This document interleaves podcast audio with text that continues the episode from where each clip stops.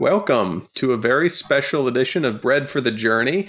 As many of you know, we're all kind of at home right now, uh, but we figured we'd still have the opportunity to talk with one another about the text this week.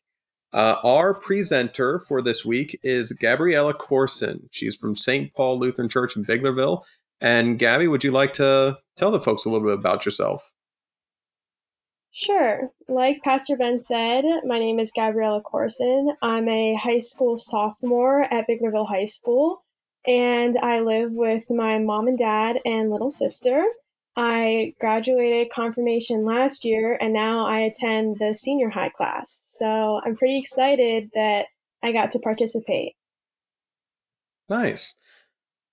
Uh, Gabby's going to go ahead and lead us through a time of reading the text for this upcoming Sunday. And we're going to hear her reflections on uh, three main questions that she has in front of her. So, Gabby, go ahead and take it away.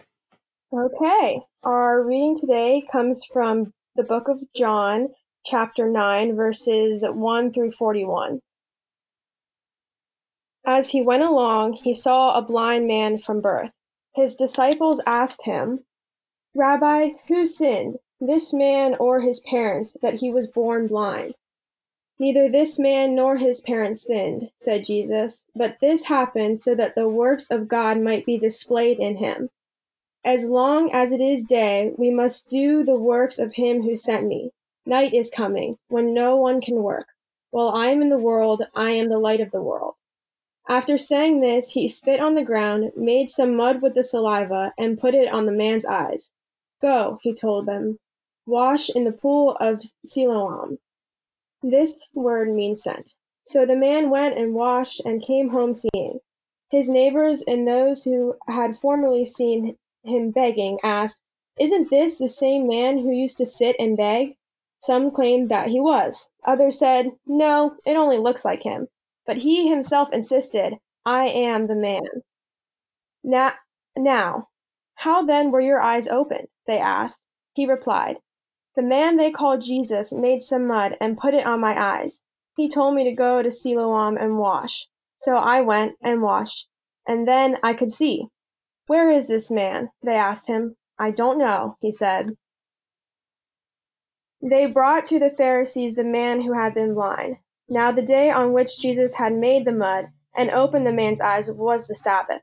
Therefore the Pharisees also asked him how he had received his sight. He put mud on my eyes, the man replied, and I washed, and now I see. Some of the Pharisees said, This man is not from God, for he does not keep the Sabbath. But others asked, How can a sinner perform such signs? So they were divided. Then they turned again to the blind man. What have you to say about him? It was your eyes he opened. The man replied, He is a prophet. They still did not believe that he had been blind and had received his sight until they sent for the man's parents. Is this your son? they asked. Is this the one you say was born blind? How is it that he can now see? We know he is our son, the parents answered, and we know he was born blind. But how he can see now, or who opened his eyes, we do not know. Ask him. He is of age. He will speak for himself. His parents said this because they were afraid of the Jewish leaders, who already had decided that anyone who acknowledged that Jesus was the Messiah would be put out of the synagogue. That was why his parents said that he could answer for himself. A second time they summoned the man who had been blind. Give glory to God by telling the truth, they said. We know this man is a sinner. He replied, Whether he is a sinner or not, I don't know. One thing I do know, I was blind, but now I can see. Then they asked him, What did he do to you? How did he open your eyes? He answered, I have told you already, and you did not listen. Why do you want to hear it again? Do you want to become his disciples too? They then hurled insults at him and said, You are this fellow's disciple. We are disciples of Moses. We know that God spoke to Moses, but as for this fellow, we don't even know where he comes from. The man answered, Now that is remarkable. You don't know where he comes from, yet he opened my eyes. We know that God does not listen to sinners. He listens to the godly person who does his will. Nobody has ever heard of opening the eyes of a man born blind. If this man were not from God, he could do nothing. To this they replied, You were steeped in sin at birth. How dare you lecture us? And they threw him out. Jesus heard that they had thrown him out, and when he found him, he said, Do you believe in the Son of Man? Who is he, sir? The man asked. Tell me, so that I may believe in him. Jesus said, You have now seen him. In fact, he is the one speaking with you. Then the man said, Lord, I believe. And he worshipped him. Jesus said, For judgment I have come into this world, so that the blind will see, and those who will see become blind. Some Pharisees who were with him heard him say this, and asked, What? Are we blind too? Jesus answered, If you were blind, you would not be guilty of sin. But now that you claim you can see, your guilt remains. So, right off the bat, that's a lot of information to take in, and there's a lot of events that occur within this story. But I think there are some key point, points that we can hit off of, and they pretty much match up with the questions Pastor Ben gave me. So, the first question I received is where I can see our brokenness in the text. Well, there's a lot of places, um, and I think it starts right at the beginning. Um, in verse 1, the disciples asked Jesus, Who sinned for this man to be born blind? And that question to me is asking, what did somebody somewhere do in order for God to punish this man so that he can't see? And it's kind of hard to understand why God does things sometimes. And I think the disciples were right there with us because we often question why God does things. And we often assume that when bad things happen, it's God trying to punish us. And, you know, God is always described as a loving character. So I think we have to be pretty broken and misguided sometimes to believe that um, God acts based off of wanting to harm us or make us pay for some a sin that somebody did somewhere. So that's a pretty profound thing to start with. But as the story goes on, um, we begin to see that there's a lot of corruption at the time where um, there's a lot of leaders in the church and of faith who are broken. And in the story with the Pharisees, when they investigate the blind man's healing, it's pretty clear that they don't believe the accounts of the story. Um, it says in verse 18 that they still do not believe. So, after much convincing, they were still questioning. And then, as you read on, they're questioning and questioning. And in verse 29, it says, We know that God spoke to Moses. And if you're thinking about it, um, you start to wonder, well, how do they know? How can they be sure of one account but not the other? And then you start to recall the story of Moses and you realize that Moses came down with physical evidence, physical proof that God had spoken to him with the tabs with the Ten Commandments on them. So that right there shows the lack of faith of these spiritual leaders in the church at the time. And that's a pretty broken system to have to have something that you can hold in your hands in order to believe um, instead of trusting your relationship with God and um, the accounts of his son on earth. Also, in the Pharisee investigation, we see the fear in the blind man's parents who didn't answer the questions. They told the Pharisees that it was only their son who could answer. And um, I'm reading from the um, NIV, New International Version, and it says in my Bible that his parents said this because they were afraid of the Jewish leaders and that they didn't want to be kicked out of the synagogue. Um, so that's pretty broken to have a system where you're supposed to be able to go and and worship and um, it's all run by people who have the power to um, throw you out of the temple and say, because of what you believe or don't believe, that you don't have the right to worship um, God. So there's a lot of mistrust um, between the the characters and individuals in this story, and um, it's it's a hard balance to try to find um, where their brokenness matches ours because this happened such a long time ago and um, you don't necessarily see leaders in the church who come up and have people tell accounts of stories and then they judge whether or not it's real. But um, this happens a lot in, in today's world on a less formal basis where um, people question faith and whether what's happening is truly real or accounts of the Bible or matches the teachings we've been taught in, in church and in the Word. So, although it might not be um, as strict and laid out for us, it's definitely a common theme the brokenness of the people back then and now, just about how um, how we know the truth and trust what we hear or what we don't hear. Um, on the upside, there is a lot of healing in the text through through God and His works and um, His Son Jesus. If we go back right after the um, disciples question Jesus, Jesus answers in verse three that um, this man was not punished because of sin. He was given his disability so that the works of God might be displayed in him. Um, this shows God's healing because Jesus is teaching that the exact opposite of what we were confused into believing. He's showing us that God does not do anything to harm us. He's using his people and his children as a vehicle and this blind man was not a curse or a mistake. He was made the way that he is, and he was made beautifully because God is going to use him to show the truth and the light.